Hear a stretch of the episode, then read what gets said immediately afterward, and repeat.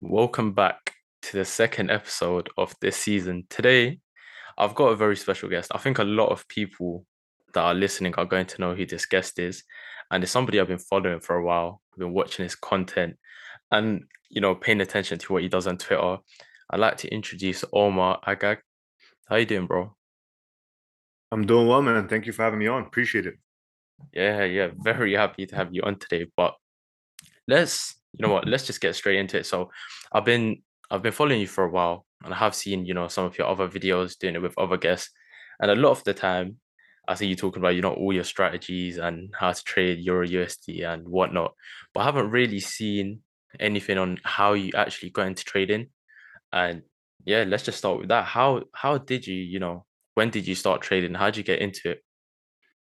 Yeah, man. So I actually started my journey uh, with trading in general started in twenty towards the end of twenty sixteen, beginning of twenty seventeen. Uh, pretty much like I was I was doing a major for physical therapy, so I was wanting to become a physical therapist. Then I kind of had like that light bulb moment, like, all right, so I have to finish this four year degree. I have to do another three years, and then pot like and the cost of it was like over like a hundred thousand dollars for like the three years of doctorates after that. And then the average salary starting was around like eighty grand, right? Obviously, like physical therapists can make a lot more money when they open up their own clinics after they have like, you know, a couple years of experience and like build a book of business. Um, but then I'm like, you know what, that's the same route as like just in any entrepreneur. So I was like, all right, that kind of turned me off. So I just dropped out towards the end of uh, twenty sixteen. And I kind of just want to see, all right, do, am I going to change my major? Am I going to, what, what am I going to do? And then in twenty seventeen, um, one of my friends who was actually trading stocks, he was my roommate. He was actually, he's the one who introduced me to like the whole idea of trading. And that's kind of where everything began. Once, once he kind of showed me that there was a route to make money online like that, right? I was always interested. And that's when I went down the rabbit hole, started off with stocks. Um, surprisingly enough, I actually became profitable trading equities with a very specific strategy that I had like, you know, learned.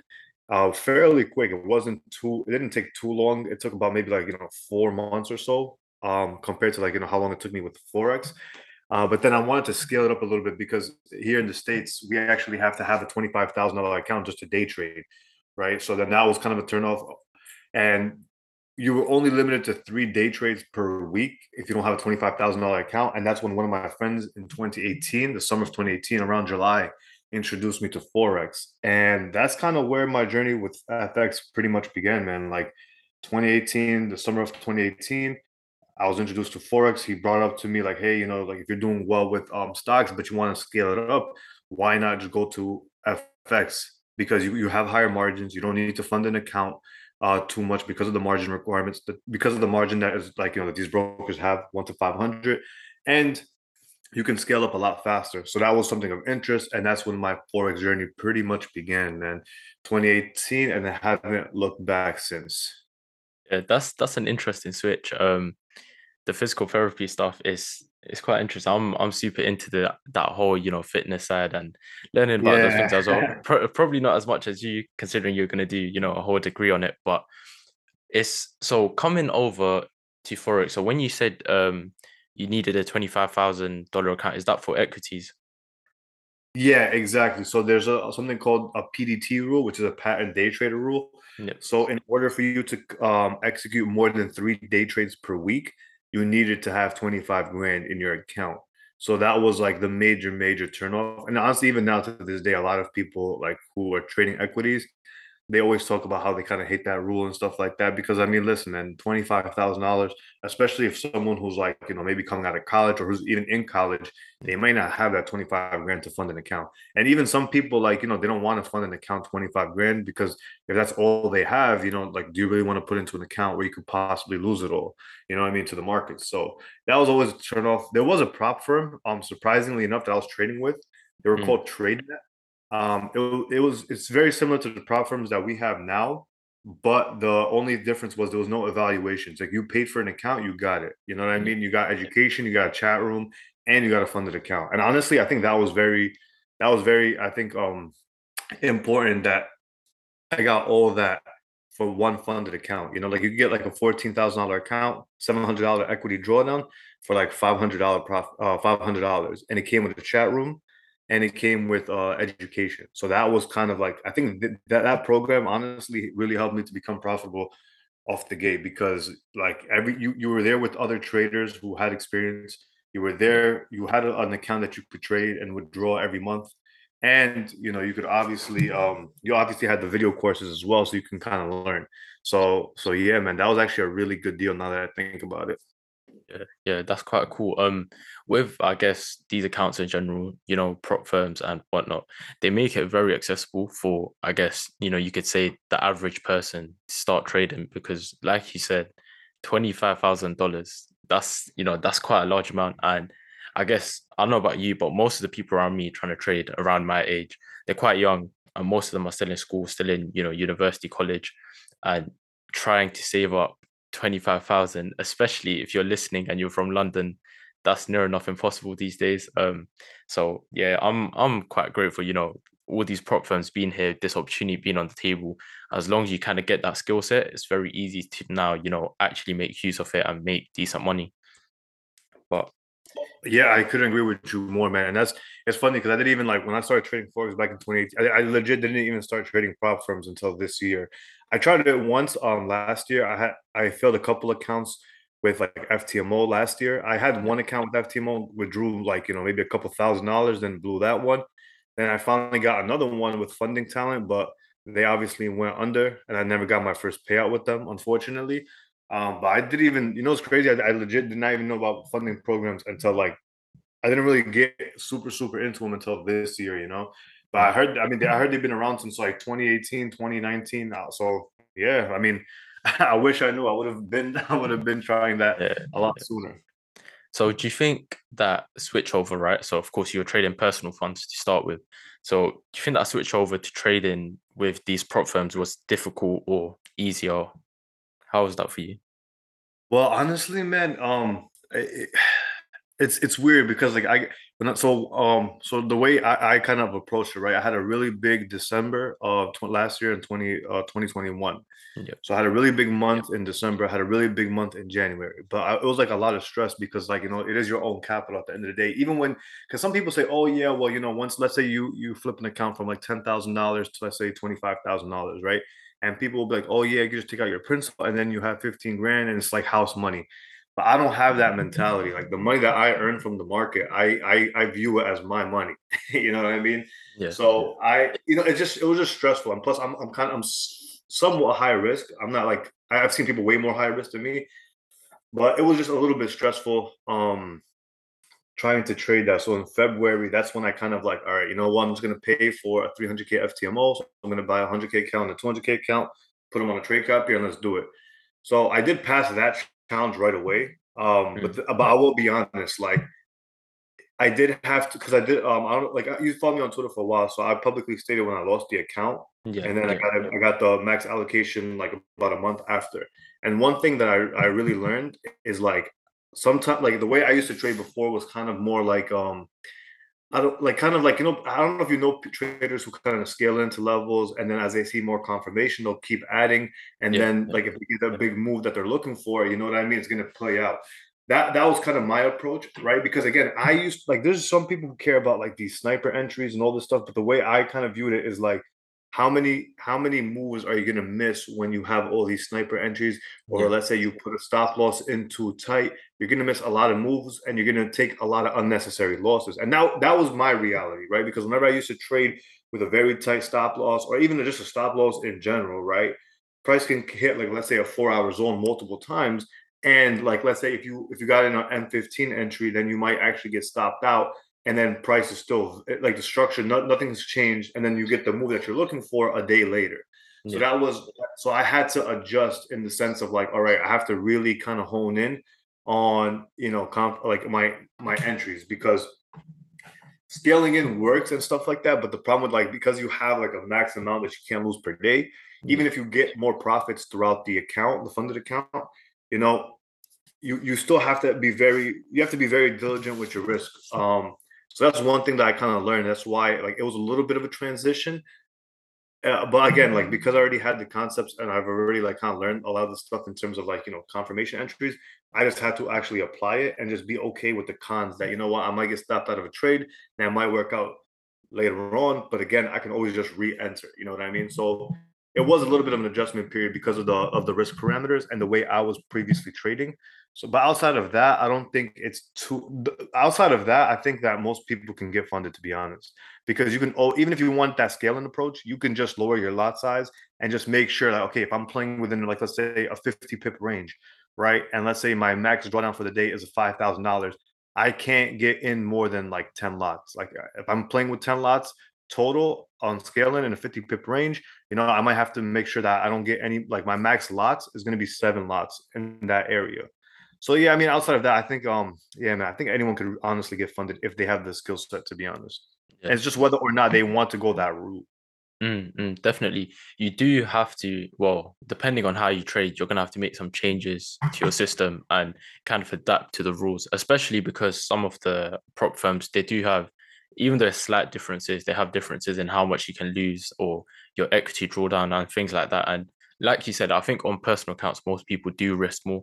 Um, so on funded accounts, I see most people risk along the lines of zero point five or one percent on trades.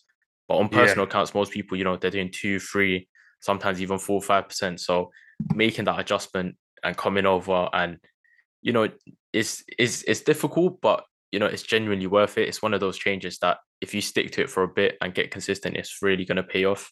But so you're speaking about the concepts that you use, right? And I know that some of your learnings come from I C T, um, Inner Circle Trader, if you guys don't know who that is. So how how did you actually, um, you know, first find I C T? Because I think you said you got into Forex in twenty eighteen. And, well, I, I wasn't trading back then, um, but I don't think he was as well-known and stuff. So how did you come by him? Yeah, um, yeah, he's definitely, I, I kind of realized that too, like looking back at after that, after you saying that, yeah, I don't think he was, he was still big in twenty eighteen, but like now it's like, you know, like now it's a lot, lot, he, yeah. he's definitely getting a lot more notoriety. But yeah, the way I kind of learned, so like my, the, the friend who put me onto Forex, right, this was the summer of twenty eighteen. So like around July, that's when I kind of like learned basic technicals, went to baby pips, um, you know, and then I actually was in a group chat with him and a bunch of other people who've been trading for a while. And they had a bunch of courses that they like that they were all like, you know, sharing. So I remember I first learned from Steve Morrow. So they had a Steve Morrow, his Beat the Market Maker bootcamp. I'm not familiar. I'm not sure if you're familiar with him, but he had like a bootcamp. It was like about twenty hours long. Mm. And that was my first introduction to like, you know, like market makers, smart money concepts, so to speak, because he was talking like he would talk like, like he he had a lot of the similar concepts where he used in his system, whereas like a lot of like the Asian range, a lot of kill zones, a lot of like, you know, uh, liquidity pools, um, stuff like that. But um, with Steve Morrow, right, I was like, I, I, are you familiar with Steve Morrow? I just want to know, like, nah, nah. Is he is he American? Uh, yeah, I think so. Um, I'm not even sure, to be honest. Uh, yeah. I just remember, like, I just one of my friends gave me the, his boot camp and stuff like that. Cause he had already purchased it, and he just gave it to me. Like the um, he had like the recording, so he just gave it to me. Uh, but essentially, yeah, like, dude, he was just trading like. He he was trading with a lot of indicators as well, like with mm. divergence, but he was also using some smart money concepts. So nonetheless, that's kind of who the first person I was like, you know, uh, exposed to. And like I had a really good, like I really liked his divergence system because it was like a reversal type strategy. And I always like, I always liked reversals uh, back then. And yeah, man, I was actually doing pretty, uh, surprisingly again, like because I was like locking in. It was like a twelve, twenty hour boot camp. I was watching it like throughout the, every single weekend whenever I had the chance, even throughout the week. So I was really like going ham with it. And then the interesting part about that, like I remember I had flipped an account from two thousand dollars to six thousand dollars um, in like about a two and a half week period. Obviously, I wasn't using like that great of risk management, but again, I was just confident with his his type of style of trading that it just re- really resonated with me. Um, and then obviously, you know, I kind of realized like, you know what, there got to be more to the markets because the way he preaches it is like the markets moves in three. Essentially, a, like I, now looking back at it, it was more like a sell model, buy model, yeah. um, where I C T kind of teaches it. But he kind of had his like own little spin to it. But I knew that like when he was saying that, right, and then you would look at a chart and then you see that there was like a market that was trending for like weeks or months. You know what I mean? I'm like, all right, clearly the market doesn't just move in threes. So yeah. I want to get a little bit more, you know, I want to get a little bit more sophisticated with my trading.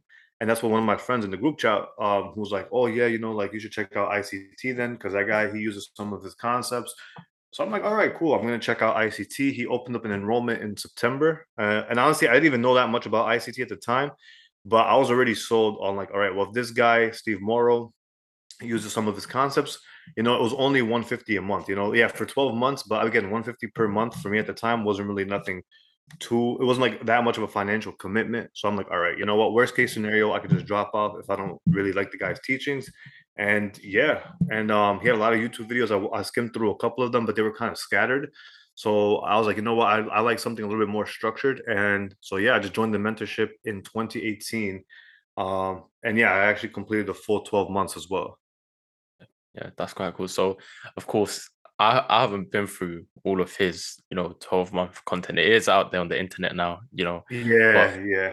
So with with that, right, with his mentorship, do you think that if kind of someone brand new or someone that knows the basics at least was to take that mentorship, they'd be able to become a profitable trader from that? Um, well, yeah, like, so this is the thing, right? Profitability is ultimately going to come down to the individual because, and this is one thing um, I C T talks about too, and honestly, I, I couldn't agree more with him, like where he talks about, he is not going to essentially be responsible for someone being profitable, and he's not going to be responsible for anyone being not profitable. Because at the end of the day, we all know it's like psychology, right? Because at the end of the day, you could be a, you could be a perfectionist, you could have um, some really good skill in terms of identifying when the market is going to move. You could be perfect at all of that, right? But then if you can't execute well or you can't stick to your plan, it's honestly not going to matter how well-versed you are in his concepts. But I do think that anyone who goes through a twelve-month mentorship, I don't think it needs to be that long. Again, like that's not a dig at him. Like I'm like it's it's genuinely not. It's just my personal experience, right?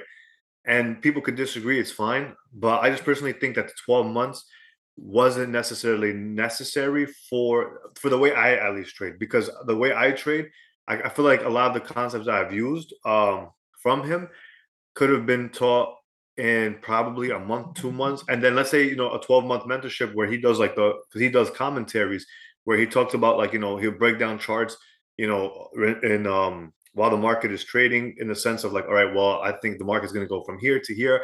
That was the most insightful part, in my opinion, of the twelve months, because you got to see him kind of implementing the stuff in action. And then you kind of pick and choose, okay, what, how am I, how, what is the type of um, style that I want to implement from the concepts? But the, the fact that he was showing you week in, week out, like, okay, I think the, the move is like, you know, the, um, the euro, for example, is going to, like, you know, I'm watching this level and I want to see this at this level. Like that, that type of commentary really, really helped. So I, yeah, I think it's, it was, I don't think he does it anymore, but I think it was well worth it. I mean, listen, I mean, at the end of the day, all that twelve months, even though if, if I think the education part could have been compacted into a smaller amount, right? That's just my opinion. Nonetheless, the twelve months of him actually like w- getting the commentary insight, that was well worth it for sure. And I think that helps a lot of traders. And the thing is, right, if anyone's listening to this, like they have to kind of realize too, a lot of people, because I was in the mentorship with a few with a few other friends, and like, dude, they were never watching the weekly commentaries. And it wasn't even like the weekly commentaries were like signals or like it's, but it was the application and the lessons inside the weekly commentaries that helped me pick up on specific things. Like, and it's just very, like when people talk about experience, right? Yep. You had someone with over twenty years of experience in I C T that was giving you his insight in the sense of not even just, like, I didn't even care about like, oh, where he thought the market was going. But inside of that, he would be talking about, okay, you want to see this at this level because of X reason, right? And then when you kind of constantly hear that, right, over a twelve month period. And I was watching those videos very diligently because there was always like notes that I could have taken from that. I think that was the most invaluable experience of the mentorship personally. Like the education could have been probably summarized in like maybe, you know, a couple months, right? But from, from what I personally use, right? Because I don't use all the stuff um, that he talks about in the mentorship. But in the sense of like, you know, um, the weekly com- the weekly commentaries, I think within a twelve month period and you kind of like seeing his insight for a whole year, um, I think that was by far the most invaluable part of the mentorship for sure. So yeah. I think anyone could become profitable ultimately. Yeah, like I think anyone could be profitable going through that mentorship. I think also people could be profitable going through other mentorships. Going through, yeah, even some people that I know who trade that guy, Steve Morrow, still, even to this day, they're doing really, really well. So, yeah, I think uh, with I C T, yeah, it's also no different. I think people could also definitely be profitable within that twelve month period. Yeah, yeah, definitely. You're right. Um, especially profitability itself, like you said, it does, you know, come down to psychology. You can have all the technical knowledge, all these concepts, and you can put them together. But if you don't have the psychology to, you know, manage trades and whatnot. And of course, I have I have a few students now. And when I say this to them, because most of them are beginners and they're starting out, I don't think anybody honestly realizes how much or like how big psychology is. At the start, everyone thinks, okay, if I learn what order blocks are, if I learn this, this, that, I'm, you know, I'm going to be able to use it and make money. But after you've learned everything and now you've kind of understood the concept, that's when you realize like, whoa, like half of it is really a mental game and trying to like avoid trading. I think I saw you tweet about this recently as well, like knowing when not to trade. And that's that's such a big thing, because I feel like most new traders or people getting into Forex, um, because, you know, we're here to make money, they're quite eager to essentially get a trade in. And I was like that as well, you know, every day jump on the charts. And there's now I understand the days when I shouldn't trade. But initially, before I knew that, you know, every day I had to like somehow get a trade in and try and force something on the charts, even though nothing clear was there. And yeah, it is it is a bit of an internal struggle.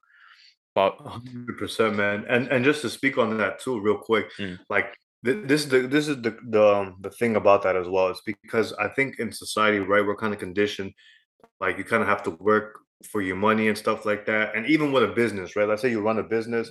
Let's say you run an uh, an e-commerce store, or even an online business, not even a, a brick and mortar.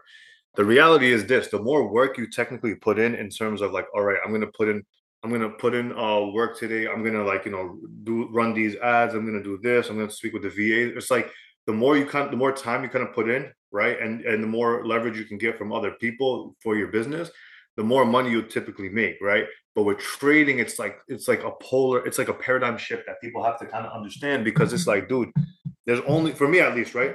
I, I mean, for scalpers, they're gonna have trades every single day, right? But like for someone who's looking for like a bigger picture type of move, right? Depending on like the time frame that you're trading, you're not gonna get that many great trades. You're gonna get trades, but you're not gonna have that many great trades throughout the week. You might only have like, you know, two or three that might set up really, really perfectly for what you want to do. Um, and I think it's that paradigm shift that people have to understand with trading.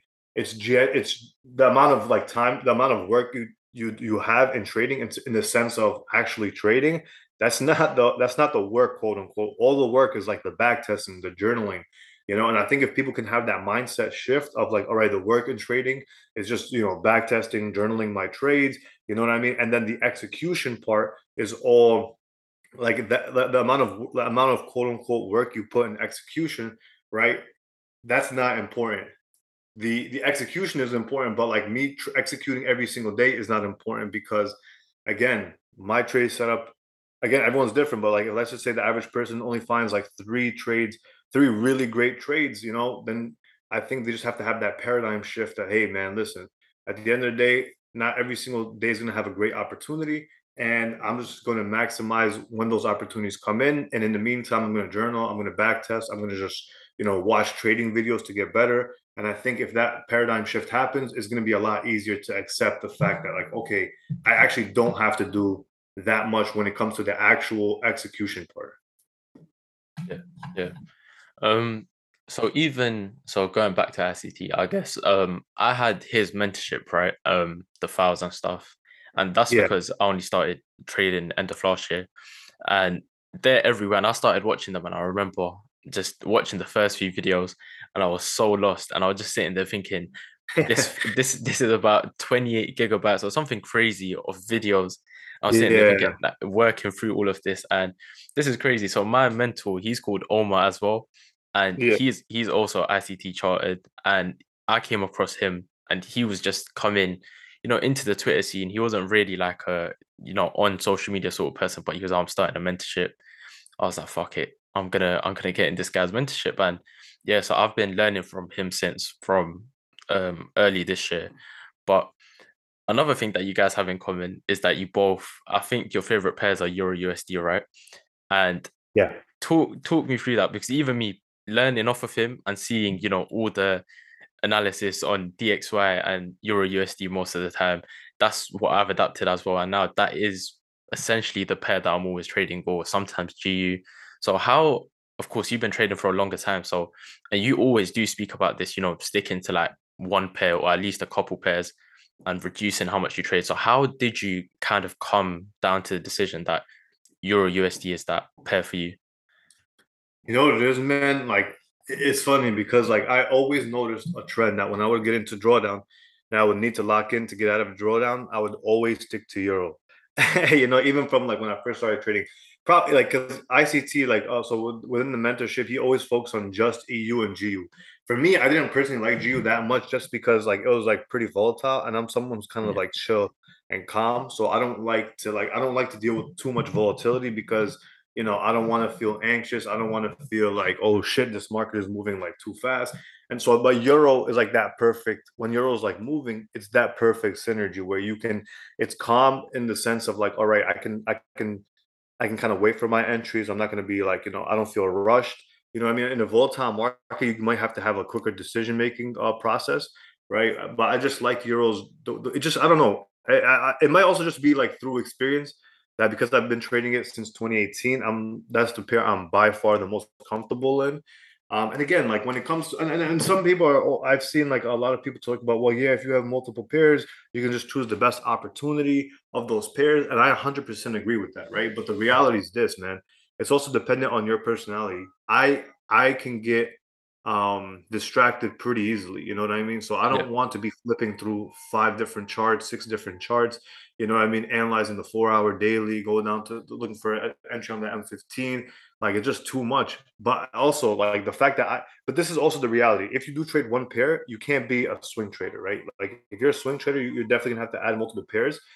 But if you're an intraday trader and you're comfortable, quote-unquote, scalping, then I think there's no issue with watching one pair. Because if Euro is, let's say, there's it's a slow day, or let's just say it's been going through a slow couple of weeks where it's just consolidating on the higher time frame, I'm very comfortable – scalping it, right? I'm very comfortable looking yeah. for M five entries, M fifteen, and then work within, like, let's say a, a thirty minute or one hour framework. So it's not, if you're comfortable like being on all different time frames on one pair, and you can trade all different time frames on one pair, I think that's very beneficial, because then your focus is going to be so locked in that, again, you can, instead of like look, instead of constantly trying to find something, you're just kind of sitting there waiting. And then when the opportunity shows itself, you know, you're not flipping through other charts and missing that opportunity that's that's presenting itself right in front of you. So I think, yeah, but, I, but going back to like Euro, I, I think it's just because I've been trading it since twenty eighteen that it's just the pair I'm most comfortable with. And also, and also like whenever I flipped accounts in the past, it's always been with Euro. Like I would always wait for a good potential move on a four, four hour time frame, for example. And I would I would be able to like, you know, gain a lot of positions. And if that four hour move transpires, I would typically have like, you know, be able to flip accounts. And I think just the success I've had with Euro just made me more comfortable with it. Plus, it's by far the, the best performing pair that I personally have had. Bitcoin is one of those pairs that I've kind of um I'm on and off with as well. Uh, I do pretty well with the with Bitcoin, but again, Bitcoin is a little bit volatile and it consolidates a lot sometimes. So yeah, so that's why I primarily just focus on Euro, to be honest. Yeah, I think. No, you're definitely right, because some of the stuff you're saying does resonate with me. I've experimented with, you know, the indices and stuff. Um, I remember at first I tried to trade U S thirty, and beforehand I'd only traded Euro U S D and some other Forex pairs, and the volatility difference was crazy to me. Like I couldn't handle it, and it was, yeah.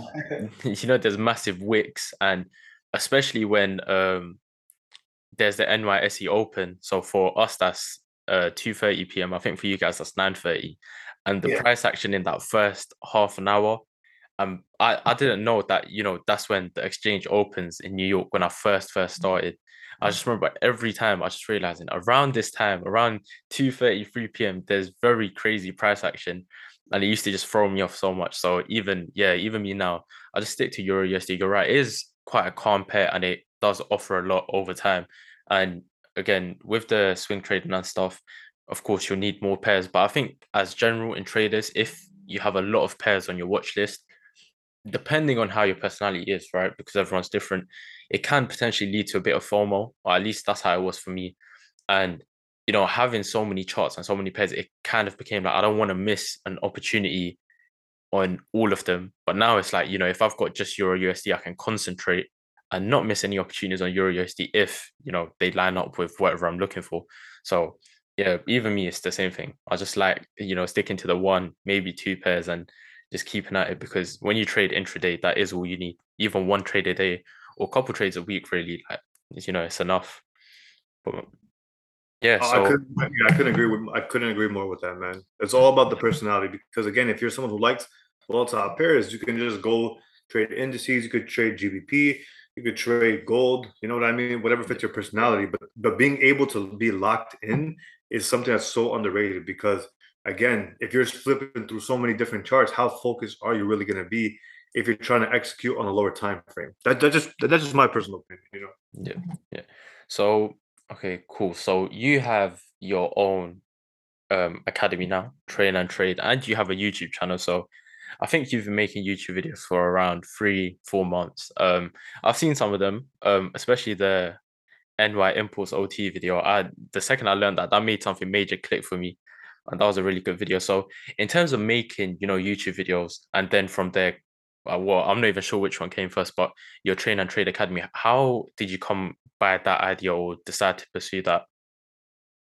Yeah, so you know, uh, no, so yeah, the YouTube uh, came first. Uh, yeah, it's about, I think it's about three months old, if I'm not mistaken. Uh, but yeah, you know, I just started the YouTube channel because I, I've always, um, I've always learned that YouTube could be a good source of income if you're consistent with it. Um, so I was like, you know what, I already, I feel like I have a decent, I, I, I don't know, I just felt like, you know what, I'm gonna, I, I can make, I, I'm, I'm good at making content in the sense of like creating content. So. And I feel like I explain things fairly well. So let me just go ahead and make this YouTube channel and, you know, try to grow the channel. And then, you know, because again, with YouTube, you can make a good amount of money per month if you get to that point where, like, you know, you're getting hundreds of thousands of views. Um, like I remember, I don't know if you know Swaggy C, or if I don't know if you're familiar with him, uh, yeah, but he yeah. was, yeah. So he was on the podcast with that guy, Alex, and he was talking about how when he was consistent with YouTube, right? And he's at like the point where he's like, you know, getting like a couple hundred thousand views. And he was consistent at it back in twenty twenty or so, he was making fifty, sixty thousand dollars a month off of just YouTube. And I'm like, all right, that's that would be a great source of income. You know, I can help people out for free. Plus, I enjoy like, you know, making trading content anyways, because I usually record videos for myself, like kind of in a way to teach myself. Again, I don't know how to explain it, but like uh, sometimes I'll sit, record a video of like, you know, of breaking down a specific trade and then just rewatch it later, like, you know, privately, right? It wasn't uploaded on YouTube or anything like that. But I was like, all right, I might as well just upload these videos, you know, and it doesn't even take too much time to honestly create, you know. So I'm like, all right, let me grow the YouTube, try to maybe possibly turn it into some sort of um, revenue stream in the future. And let's see what goes on with it, you know. And then with the mentorship with the academy, honestly, like, dude, so many people were hitting me up on Instagram, Twitter, um, even like in the YouTube comments and stuff like that. So I was like, all right, let me just create something. Because as any like smart entrepreneur would do, if there's a demand for something, you know what I mean, then it's best to kind of go like to pursue that, especially because I, I personally, I, listen, I, I know there's other mentors out there who probably just do it for the money. But the reality is this, like I, I genuinely, genuinely like to connect with people. That's why I really resonated with Twitter. And that's why I, I don't even really post on Instagram like that. Because I like connecting with traders. I like talking with other traders. I like, and I feel like I have a decent gift in terms of teaching as well, you know, and I don't know. I just felt like because I was with all the transparency I posted and stuff like that uh, on Twitter, like with the withdrawals, with accounts that I've gotten with F FTMO, my Forex funds, the funded trader, all these funded accounts and the withdrawals. I'm like, all right, you know what? I'm just going to go ahead. I'm going to open up a mentorship. Um, in terms of the academy, and I didn't even price it that high either. It was like a one-time fee because, again, I don't believe in like a subscription fee per se. Because again, yeah, because you know, like you don't want to put pressure on the students to necessarily have to make a payment every single month, right? If you're doing signals, that's different because you're actively doing something. But like if if it's pre-recorded content, if and you have a chat room and you just chat with everyone, just have them pay one-time fee. And yeah, it was only like one hundred fifty when I first launched, and then two hundred when I uh, the second launch. And yeah, it's only open every few months or so now, because honestly, I don't want to deal with like too many people. So that's why I'm keeping it a little bit like that. But the academy was honestly uh, started because I had so much interest that of people hitting me up. So I'm like, all right, this would be another source of income. And I could also help a lot of people. You know what I mean? Have a private group where I can interact with people, do webinars.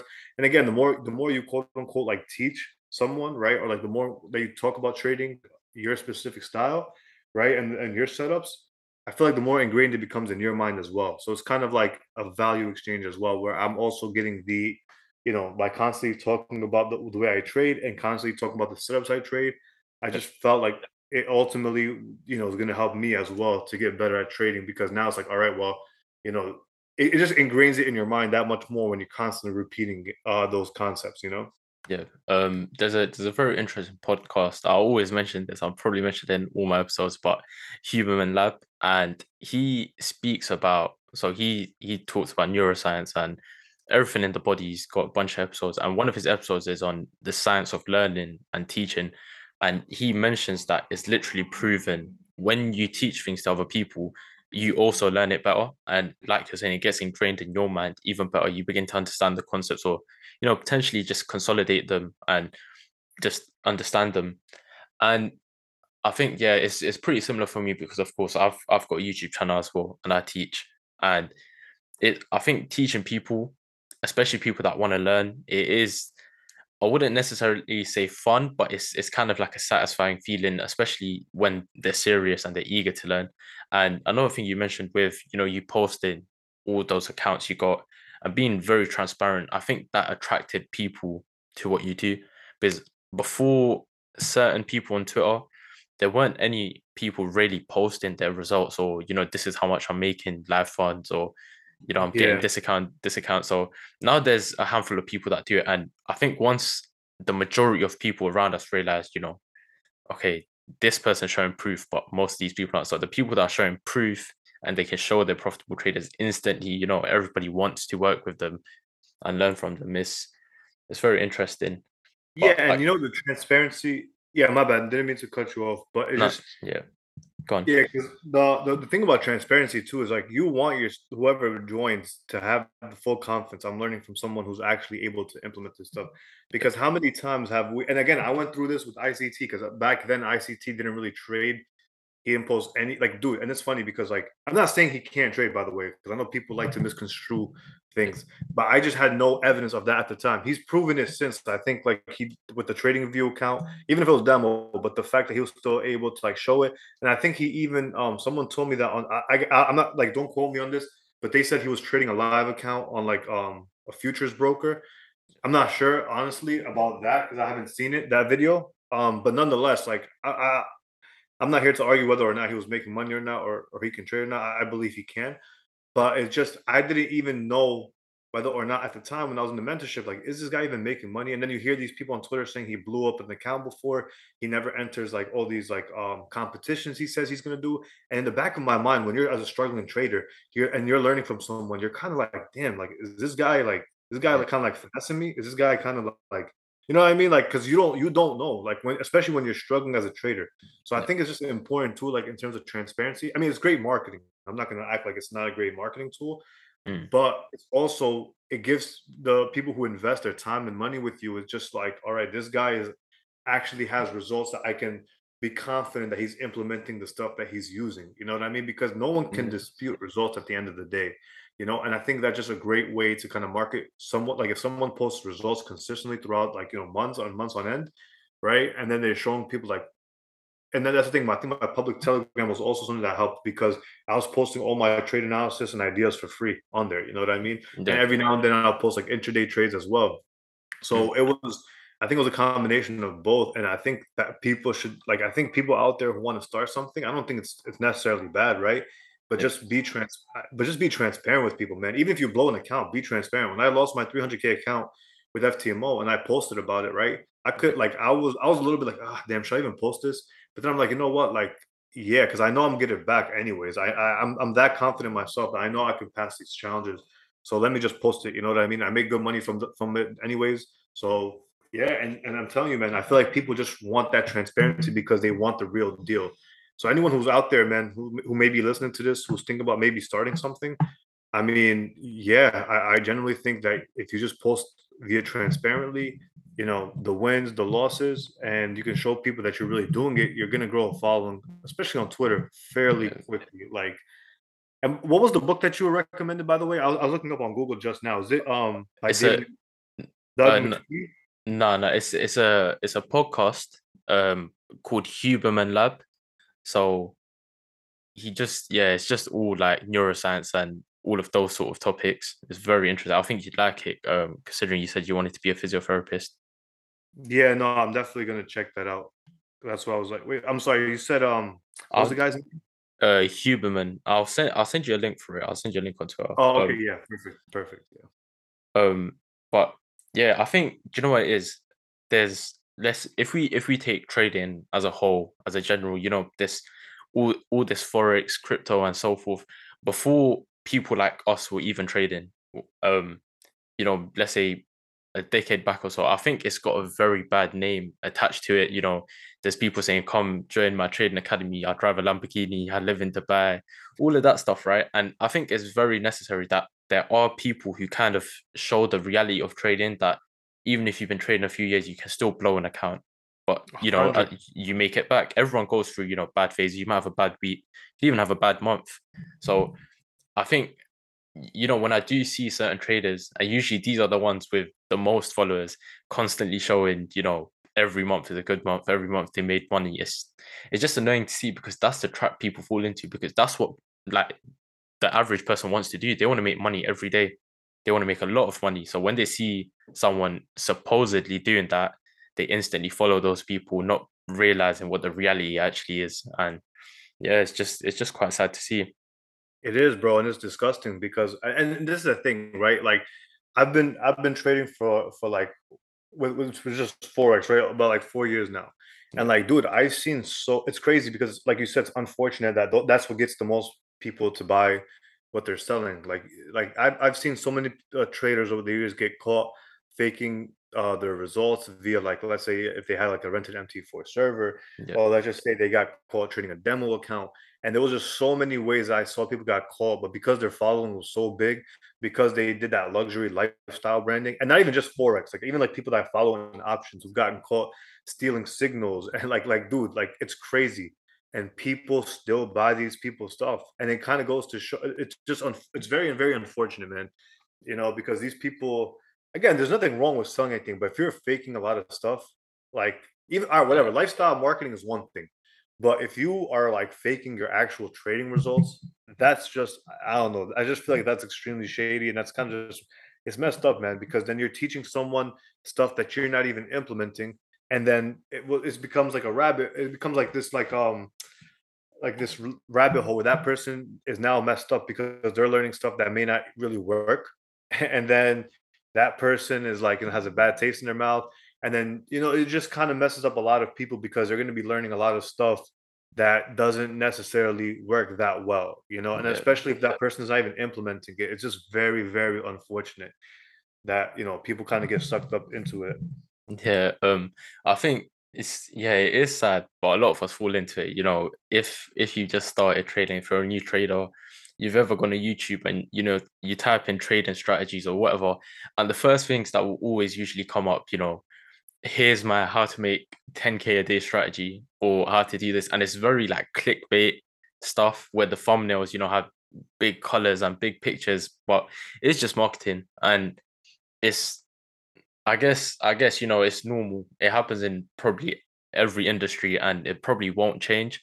And I guess with our industry in general, it's, it's a thing where people have to get past that. You know, it might take like a year, it might take a few months, and then genuinely start to see what trading is and really actually get onto the things that matter and start learning from the correct people. Is, I guess, I guess it's just part of the process, right? Oh, without a doubt, man, you nailed on the head. And that's why I think the learning curve is a little bit longer, because you have to kind of be lucky to get into, to, to, to learn from someone from the, from the jump that is actually legit. You know what I mean? Because how many times, and that's the thing, like multiple people are going to buy multiple courses throughout their time, right? That's very, very normal. But if someone could, could like buy courses from multiple, and all those people were actually profitable and actually teaching stuff that they use in the markets that work, I think that learning curve gets cut down so significantly. But like, unfortunately, someone might join, let's say, I'm not going to name any names, but let's just say someone on Instagram who's flexing all these cars and all this luxury lifestyle, who may be potentially faking results. That person's going to learn from that person, and then they're going to learn a lot of stuff that doesn't necessarily work. Then they're going to learn from the next guy who's also flexing of stuff that's not going to work. And then, you see what I'm saying? So then they kind of have to go through that process. And by, sometimes people just quit because they're like, you know what, screw this. You know what I mean? Like this, I'm losing a lot of money. I'm, I'm spending money on all these courses. Uh, I'm not making it work. You know what I mean? And then uh, some people get filtered out, you know, so it's unfortunate, but that is unfortunately, that, that's the sad reality. Yeah. This this reminds me, I used to, um when I first first got into Forex, I, I was in a Signals group chat, and this was on Telegram. So this group was called Capital F X, something, something along those lines. And they used to post really good results, right? And I didn't know you can edit messages on Telegram. And of course, I, I was younger and I was new. And I, I would, of course, I'd over risk. I'd risk probably something like twenty percent of the count on a trade. And, yeah. But it, it, it wasn't massive amounts anyways that I was playing with. But I used to take signals and they'd put in, for example, something like E U buy. And I've bought E U and I've lost about twenty percent of my account. And I've gone back end of the day and they've said the trade is like in profit, forty pips, fifty pips. And after being in there for, I think, just over a month, I realized if a trade doesn't go their way, they literally used to change the sell to a buy and like edit the text and the numbers and so forth. And when I realized that, I, after that, I think I bought probably one, one signal service. I also got, you know, that didn't go well. And then after that, I just vouched to never, ever, you know, just join any signal services. I think most of the time, you know, there's that age-old argument of um, if your trading is profitable, why do you need to kind of, you know, sell a signal service? But then for the person providing signals, it's that argument of, if I'm going to get paid extra for taking the trades that I'm taking anyways, why not do it? Exactly. Yeah. So it's, Dude. It's yeah. both, both, you know, both sides to the coin. I, I think it is quite fair. I think more so the trader's argument makes sense. The sad reality is that there's not a lot of traders that are actually doing it correctly and, you know, providing. So, you know, in your academy, do you do signals or is it just purely education? No, so uh, so with um with my academy, the way I have it structured, right? Because I don't I don't think that people are gonna I, like in terms of like what's best for the student, right? I don't think people are gonna watch a course and then become profitable. I think they also like for, for like and the perfect example is like when I was talking to you about how I C T had those weekly commentaries breaking down stuff that was happening in the markets, right? And what he wants to see and like what he's expecting and breaking it down. So what I do, I have um. my academy, which is all the course content with all my strategies and stuff like that, that I used to trade and all the concepts that I use. And then on top of that, it's a private Discord where I have, you know, multiple channels where people can kind of talk about Forex, indices, whatever they want to do, crypto. And also a section where I post my chart breakdowns, where I pretty much just post, like if I see something during the week or a big picture time frame play, I'll post it in there. So it's not signals. It's just kind of get, helping people. It's like a helping hand with the framework because I've already been posting all my like trade analysis from my public Telegram. So now I just focus it on it on my Discord. And then also in the beginning of every single week, like on around like Saturday, Sunday, I'll have like a weekly Outlook video for everyone that's going to be in like on the website. And it's pretty much me breaking down what I'm watching for for this for the week. And, you know, like kind of breaking out some very similar to kind of how like I C T had it, because I, that's how I personally learned a lot, because It was because when you when you're applying all the concepts right on the market that's currently happening and what you're looking for for price to come to this level, to go to that level, what you want to see at these levels, right? Then it just helps in terms of the learning curve. And also I have like weekly uh, Zoom sessions with them every like Saturday or Sunday, where like I pretty much answer Q. Yeah, man. Like the, the academy is like a full. It's it's genuinely an academy. It's not. Um, yeah. Yeah.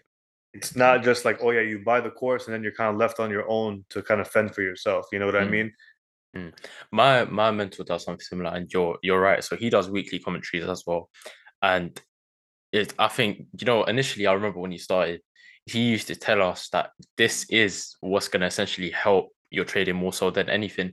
And I, I didn't really listen. I was also one of those people that thought, oh, if I learn what every order block does, rejection blocks do, and blah, blah, I'm going to instantly be able to trade. And watching the weekly commentaries over time is actually what, you know, shaped my trading. What I used to do, so if anyone's listening, you're in a similar position. I used to, so of course, he'd drop his weekly commentaries. But before I ever watched his videos, what I started doing was doing my own outlooks.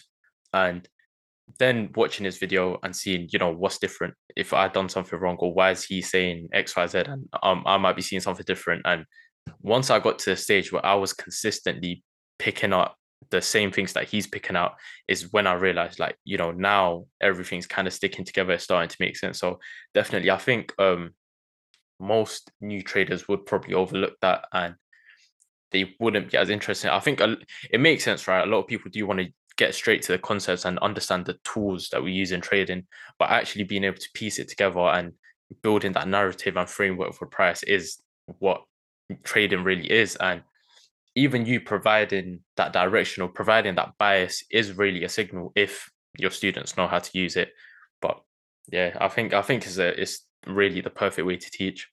Yeah, and and no, that that's the thing. Like you you nailed it on the head, man. It's just because, well, this is the thing. First off, right, when those weekly outlooks, like they, they is when you see the person breaking it down, and a lot of times the, the exact same thing happens in the market, it builds the student's confidence as well. Like, all right, you know what, this stuff is legit. He's breaking it down beforehand, and like you said, it's somewhat like a signal. Like, all right, I'm I'm anticipating price to go here. I've had members who've passed challenges off some of the analysis that I've posted, right? Yeah. Because then they use my, like the stuff that I use to enter the market. So within the academy, there's like a whole section on how I enter at specific levels. So it's up to them to go through the content. Like if they, if they're genuinely going through the content properly and they're, they're taking their time to actually like digest the content, uh, um, they're coming into the weekly Zoom sessions to ask uh, Q and A's, like my, my Q and A sessions, then there shouldn't be any issue, in my opinion, to, to kind of figure out the tricks for yourself. And that's what I ultimately want people to do. Plus, the thing is with signals, man, I'll be honest with you. I don't, like, if I had the um the confidence to do signals, I I'm, I'm actually might, like, you know what I mean? But I just don't like the stress of having every single, because you know how people are, bro. You know how people are gonna be over leveraging. Yeah. You can go through uh you can go through two losses in a row, right? If I'm go if I go through two losses in a row, and nobody knows, I'm perfectly fine. My mental state is fine. I'm not scared to take the third trade. I'm not scared to like trade. But then the problem is when you're taking losses, like let's say you took two losses in a row and everyone's watching you, it adds so much pressure to the signal provider. Mm-hmm. And then, you know, you might start forcing trades. You might be like not calling trades that might end up working because, you know, you just don't want to post another loser. And then you start to overthink it. You know what I mean? Mm-hmm. But again, and like with signals, like most people, I just think signals is like a big disservice to people who actually want to learn too, because it's like at the end of the day, these people, like they're not they're not learning the skill set. They're just going to be kind of like depending on one person. If that person, you know what I mean, just wants to stop it one day, then their income source is going to essentially stop, assuming the signal provider was a good one. So yeah, I just think, but also I think most people who join, like they all want to learn. That's that's something that I like about my community, is like a lot of people who come. who come through the academy, they actually genuinely want to learn, like, all right, how's this guy calling these trades? What what what's his insight on, like, all right, how how's he seeing it? How come he's able to get, like, you know, that entry? How's he doing this? I like that, because it, then it, it kind of creates that, you know, back and forth dialogue with the members where, you know, we're kind of discussing, all right, like, you know, I focus on this particular swing because of X, Y, X, Y, Z, you know what I mean? I think it's just, it's a better, op- it's, it's really honestly a better way for people to learn, in my opinion, where you go through weekly commentary, you don't provide any signals, but like you said, it's kind of like a helping hand. Like, all right, well, I'm watching for buys at this level. Then you guys kind of have to put yourself inside of the market. You know what I mean? Mm-hmm, definitely. And if you do provide signals and they're good signals, it can lead to complacency. Somebody may join, you know, just to learn. Then now they get signals. And if the signals are good, and they're making money off them, or they're passing challenges off of them, they're just gonna think, what's the point learning? They're not, they're not really gonna, you know, stick to it. And it's just how it is. It's human nature. You know, nobody actually, well, I guess most people would not want to work harder than they really need to. And I guess, yeah, it it just makes sense to not provide them. And another thing you touched on, how, you know, if you take two losses in a row, people are just waiting for your next move and seeing, is the next one gonna be a loss or a win? Because yeah. you, you, you could take two losses and lose two percent, and they're not going to say it, but somebody in your group chat could have lost twenty percent because they're definitely over leveraging, most especially mm-hmm. if they're new traders. So it's, you know, it's not a fun game, especially if you know that in your head. If you take that third loss, they're going to start making burner accounts on Twitter trying to witch hunt you. So especially yeah. it's, bro it's, it's like you don't need that, man. Like, and plus, bro, again, like if you're my this is the thing, right? Mm. I don't want to put myself in a, in a situation where, like, mentally, um, like I just destroy my, my psychology, because then I won't be able to trade properly. Because, and that's what people don't realize, like with signals, right? You, you can be, you can think like, you know what, I'm really good at trading, but then it does, sometimes it doesn't translate well to signals because you might not have the psychological, like, thick skin it takes to, like, you know, endure losses in front of other people and taking criticism from others. And this is what people don't realize, right? Who want to start signal services, you will one thousand percent go through a losing streak at some point. Not because, like, you suck, but, like, dude, every single trader is going to go through somewhat of a rough period. It's guaranteed. It's guaranteed, yeah. Right? So you don't want to go through your drawn-out period in front of other people who are paying customers or taking your trades. And then it becomes this shit show where, like, people are like, yeah, like you said, they might be making burner accounts on Twitter. They might start talking, you know, bad about you and stuff like that. And then now it gets in your head, and now you're starting to doubt yourself as a trader. And then the rabbit hole continues, and then you're going to go down this this spiral, the spiraling effect, man. And it could really affect your overall trading. And I just, I personally don't want to do that. It's just, I don't think it's worth it, to be honest. Um, and yeah, again, I'd rather have the person who wants to come in, learn, and get better. Um, and then, yeah, and again, I don't mind posting analysis and stuff like that, and, and specific trade ideas, but I'm not, I'm not there to handhold anyone yeah. with entry, ops, targets, you know what I mean? And then look, for people who are willing to do that, man, they, especially if they do it well, and they're not doing any shady stuff like the guy that you were talking about who's who's yeah. editing the signals, right? But if they're doing it well, man, like, props to them, you know, and they definitely deserve to get paid, because it is not easy. It is not easy to post your trades with a bunch of people watching you, especially if you have a very big following. Yeah, yeah, definitely. So, okay, cool. So moving on from that, you you mentioned, you know, you're a bit on and off with Bitcoin and stuff. So have you ever actually, you know, been into trading crypto, spot, futures, all of that stuff? Yeah, no. So I, I was like, during the bull market, I was definitely big on uh, crypto. Yeah. Because obviously, like, it was so easy, dude. Like, you just buy any anything that was consolidating, and it will eventually break out. Mm-hmm. And all you had to do was kind of just follow specific people on Twitter, right? Where they're in, they're engaged in the markets. They know what's hype. Like, for example, um, I, I'm pretty sure you're familiar with crypto in the sense of, like, different um, different um industries, like DeFi, yeah. gaming. Yeah. So, like, when gaming was going off last year, dude, I was just buying any gaming coin from this YouTube channel, and, like, it would go up three X, four X. Mm-hmm. Um, and then obviously when the market reversed, I lost a good amount of the money that I made, but I still ended up profitable last year on crypto. And yeah, and now I'm kind of just waiting for the bull market, to be honest, to trade spot. But I'll trade Bitcoin on, like, leverage, on, like, F X, like, because again, it's the same technicals, same stuff that I'm pretty much using on F X. I just like Bitcoin. I don't know. I think I just like being around the crypto markets. So that's probably why I always still check Bitcoin every now and then, mm-hmm. um, in terms of trading, because again, like, you know, I want to be around the crypto market, because again, when the bull market starts, right? If, it, if the bull market happens, I want to be there early. I want to be there kind of, like, you know, taking advantage, because last year I kind of came in a little bit late, still able to do well. But man, I'm telling you, like, when, when the crypto bull market is there, I think, like, it's the easiest market to trade. Um, obviously, like, once I feel, I feel like once regulations come in, though, it might kill the volatility. But in the meantime, I mean, like, when the bull markets are there, man, it's it's up to us as traders to kind of take advantage, do our research, kind of see which which um which coins are going to be moving, which industry is hot, you know, because again, like, you can make four to five X on your money, not even trading leverage. You know, you throw in ten thousand dollars on a coin, you can make that t- that ten thousand turns to fifty grand. You know what I mean? Yeah. And then crazy. The amount of stuff that you can do with that, it's just it's just crazy, because I've seen people flip twenty thousand dollars to over a quarter million dollars. You know what I mean? Just trading spot, no leverage. You know, you don't have to worry about getting wiped out with uh with leverage. And and yeah, yeah. People people made stupid stupid money off crypto, especially in the last bull run. So, do you think do you think for Bitcoin we've seen the bottom, or where do you think the bottom will be? Um, I don't honestly. Let me let me let me look at the chart right now. I'm actually have a Bitcoin chart. I actually don't think we're, like, done dropping, to be honest. Um, yeah, a safe. big, I think maybe like,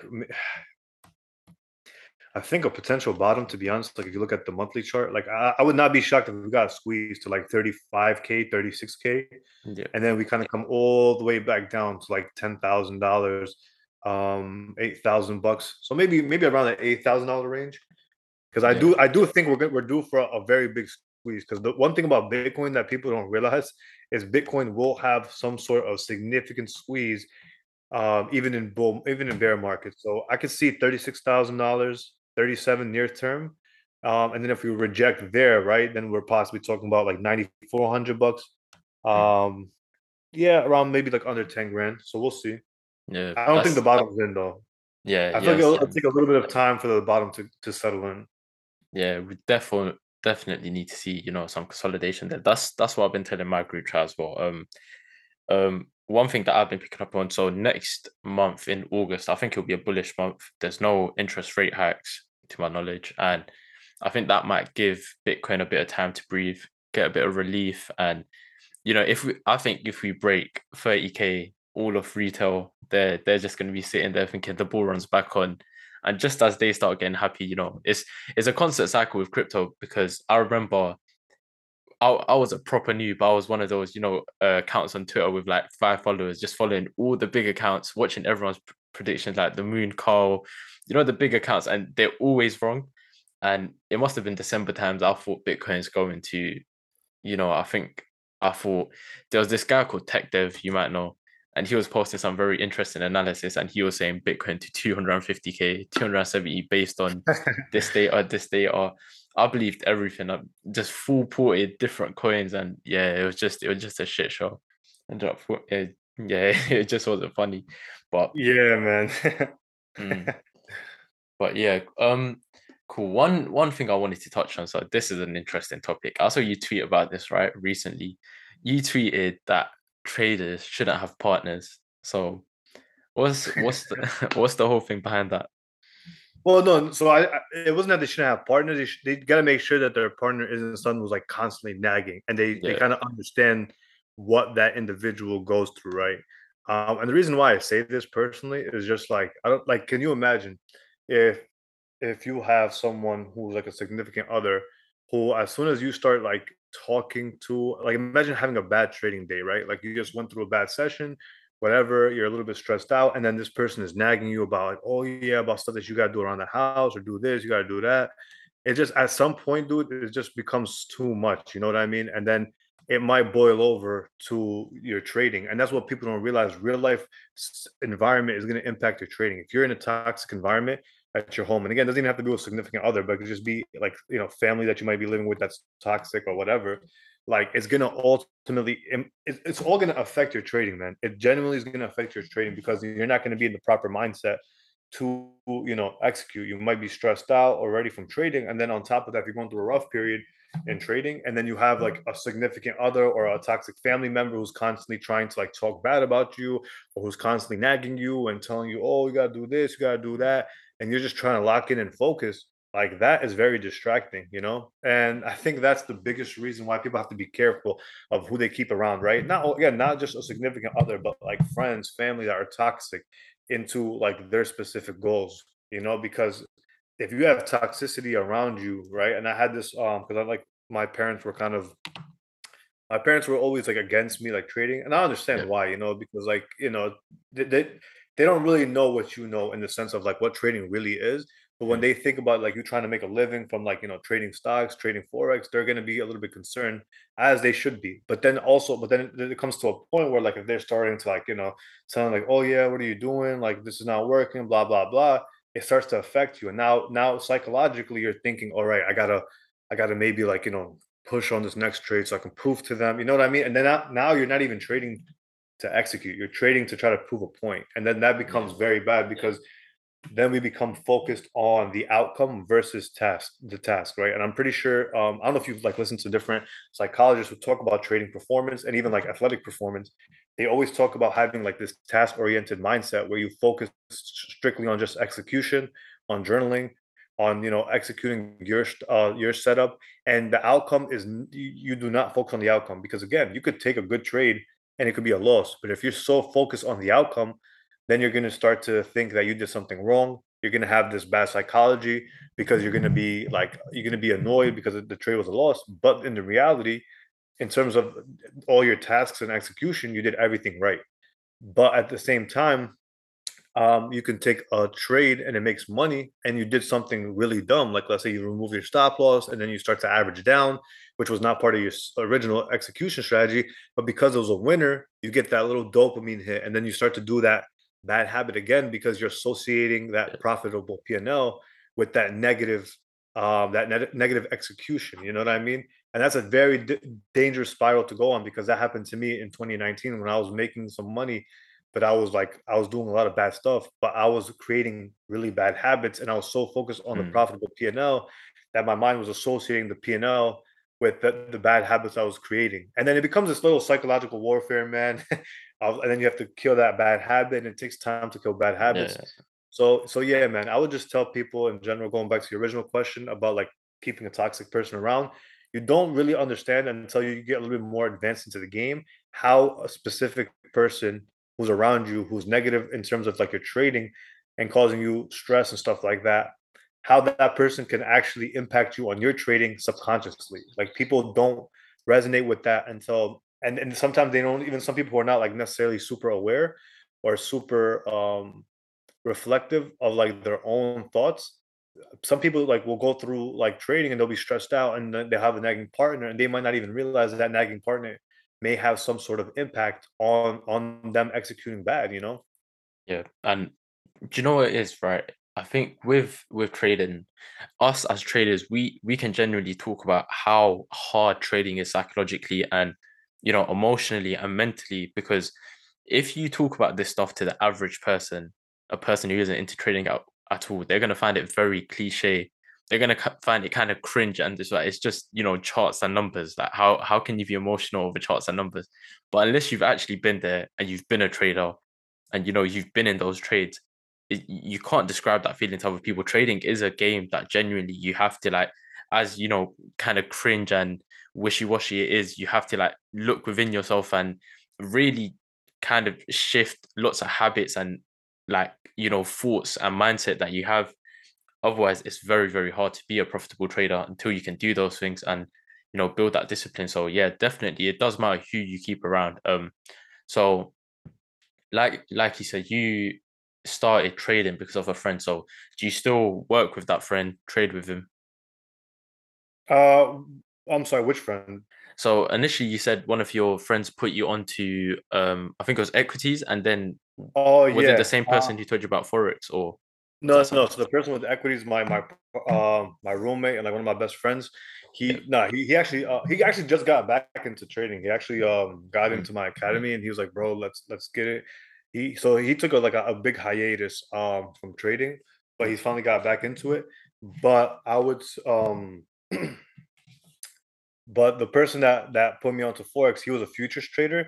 Yeah. And honestly, dude, I'm not going to lie to you, I don't know if he's still trading. I haven't, he's in a group chat with us, but he hasn't really been in active that, that, that active in there. Yeah. It's kind of been on social media. So I don't know. Last I've heard from him, he was like working on like, he was like, um, he was working on like a side business as well. Like, so I, I honestly, I think, mm-hmm. I'm not sure, to be honest. I mean, I would not be shocked, man. People don't understand that this game, you could be profitable for years, man, and then it could just kind of stop one day. Yeah, you know what I mean? Because let's say your psychology is ruined, or like you just don't take the game as serious. So I, I would not be shocked if if he kind of just took a step back from trading, to be honest, because I haven't mm. spoken to him in like months. Yeah. Last I know, from last year, he was still trading. Now I'm not sure. I haven't really spoken to him that much this um this year. So I would not be shocked, man. Mm-hmm. And one more thing I found quite um interesting. So with your parents, of course, as most parents would see it, they don't think trading is a good thing. They probably think it's gambling. So at what point did your parents kind of like make that switch, or if they've made that switch over to being like, okay, this, you know, this actually works, and they're kind of like happy with it? Yeah, no, even to this day, man, they still don't. Well, I'll say this, my dad, my dad, because my dad's like, a, he's, he's entrepreneurial as well. So it's like, after he started seeing the results, and like when I showed him like specific withdrawals, and like showed him like the money actually in my bank account, like it's not fake. Like that's when he started realizing like, okay, you know what, this, like he's actually doing well for himself. He's able to actually make, you know, because that's what that's what people don't realize too with these funded accounts, man. Yo, dude, you can make a full-time salary or income when you have multiple funded accounts in legit like a month or two. And then I'm not saying you could like start chilling after that, right? Because obviously, you know, like you always want to kind of try to push yourself um and try to get, you know, try to like be, be better. But like people don't realize if you make, let's say, for example, let's just say, um, like, okay, for example, right? Like throughout like the last, um, starting from like December up until June, I believe it was, I, I, I crossed that six figure mark within a six month, uh, six to seven month period, right? Profit. So if I wanted to theoretically, right? If I want to chill, I'm, I'm someone who's like, let's say low maintenance. I don't really spend that much money. My bills are low. I could live off of that money for the rest of the year if I did absolutely nothing, right? I'm not mm-hmm. saying I'm going to do that, but I'm just saying hypothetically, right? Yeah. And I think a lot of traders got to realize, like, dude, this game is so, I know I'm going off like a little bit of a tangent, but it's just like, it's just crazy to think that, like, in this game, you can make like salaries in a month. I've seen people, and I've done it myself, where you make like, you know, twenty, thirty grand in a specific month. And like, dude, for some people, they work a whole year for that, you know? And I think we traders sometimes take it for granted. But I think once my once my dad saw the money coming in and I started showing him the P and Ls and I started showing him the withdrawals hitting my bank account, that's kind of when he's like, all right, you know what? Like he he he obviously knows what he's doing. He's still a little bit like cautious because obviously it's the markets and it's not necessarily, it's not quote unquote guaranteed, right? Like a traditional job is. But yeah, but my mom is still like a little bit paranoid. But I mean, I understand like where they're coming yeah. from. Yeah, they, it's, you know, it's with the right intentions there. Most parents, they're just stressed. They want you to like have that degree and have that future. But, you know, we we know what trading can do, as you said, like the amount of money is crazy and really and truly is exponential, I, especially with some of my friends that I've started, they're complete beginners. That's what I told them. The further that time goes on, realistically, you're going to learn more and make more. And it's just going to keep growing that way. And like, I, I, don't, I don't know how true this is, but once I saw a TikTok and somebody got private funding and they said right off the bat, they gave him two percent of the account size as, you know, kind of like a sign-on fee or something.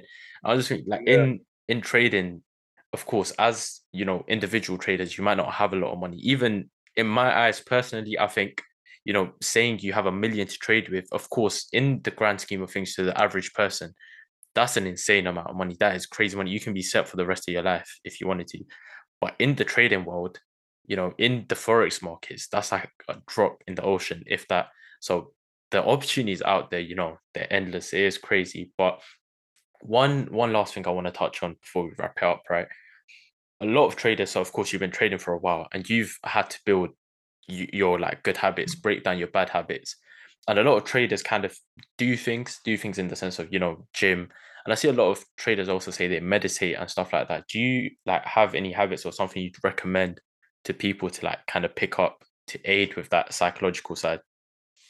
Yeah, man. Honestly, I think, I think like um, taking care of your health is super important. Like I could tell, I can tell. And I, again, I, I honestly don't think it's just me. I think everyone out there, if they're being honest with themselves, I feel like if you if you're someone who doesn't work out, right, or let's just say you, you are someone who works out but you've been slacking, I honestly believe that if you have a good gym routine, good um diet plan in place, you are going to execute so much better because you're not going to have that brain fog. You're not going to have all those parasites in your gut that are possibly going to like, you know, affect the way that you think.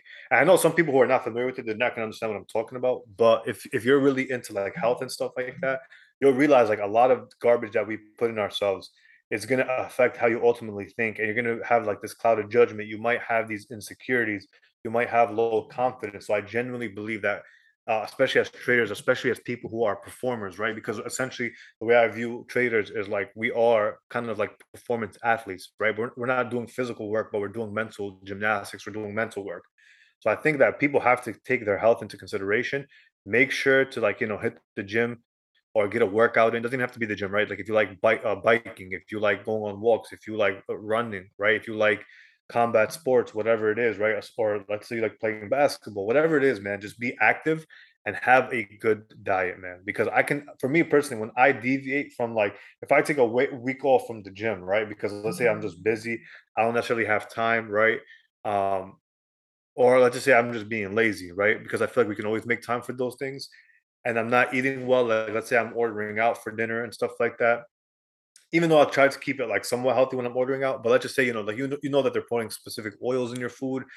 Like, dude, I just could tell a big difference when it comes to my execution and my focus because, and my confidence levels. I feel like when I'm, when I have a routine of where I'm, where I'm staying disciplined outside the markets, right? Where I'm, I'm going to the gym every single morning or every afternoon, I'm going to the, um, Uh, I'm making sure I'm eating, you know, a, a good, healthy diet where I'm getting all my nutrients in, uh, and I'm doing everything that I need to outside of the markets. I typically perform much, much better. I feel like I can see like almost like the Matrix when I'm really zoned in on stuff outside the markets, you know, and I think anyone who, who works out or who has a healthy diet or who takes um takes their self-care like really seriously, I'm pretty sure they can also attest to that as well, where they have better performances, they have better um they can just their focus is much better when everything outside of trading in terms of their health and wellness is taken care of. So I think that's the biggest thing I would suggest to traders, because from my personal experience, it's helped me. And every time I deviate from it, I always see it, it, it really does affect my, my performance. Yeah. Yeah. And I like, I always touch on gym on the podcast and doing exercise and whatnot, but food itself is also a massive thing. And you, any, anyone listening, you should do your own research on this, right? But the food you eat, when it goes to your gut, it can impact so many other things, things you're not even, you know, thinking of sometimes. For some people, if you're eating oily food, it can give, you know, bad skin. You can get spots and stuff like that. It can affect your sleep. And, you know, there's just so many different things. So keeping it clean, keeping it consistent, it is a game changer. Of course, it's hard. Nobody likes to do it, but it's, it's a bit of a sacrifice. And most of the time you will feel better if you kind of take these habits and adapt them and stick to them. And let's say you do it for three, four months, right? Most of the time, what people will realize, if you stick to these good habits of working out and eating clean, if you ever fall into that trap of eating bad and not going gym, you actually feel worse off. And eventually you just come back on and start sticking to the good things. But yeah, that, that was a very good point to make. But it's it's been a pleasure having you on today, bro. Um, I think this has been a great episode. There's a lot to take away for everyone. And I really hope you enjoyed that. Oh, yeah, man, I have a blast. Again, I told you, man, before the end of the podcast started, I love connecting with other traders. I just, yeah, man, I could talk about trading forever, to be honest. It's been, it's a big part of my life. It's a big part of your life, you know. Yeah. And yeah, man, every trader can, can definitely resonate with that. Yeah, man. And yeah, I could definitely tell you're passionate about trading. But yeah, that was that was a great episode. Um, and I've got some, again, I've got some very interesting guests lined up for the rest of the season. So everyone listening, stay tuned. Um, if you look at the description on YouTube, I'm going to drop Omar's Train and Trade Academy link, his Twitter and his YouTube link. So you can go check all of that stuff out. And yeah, it's, it's just been great having you on, bro. And I'll keep in touch. Have a good day. Yeah, for sure, bro. Definitely message me whenever you feel like it. All right. Have a good day, bro. You too, my man. Bye.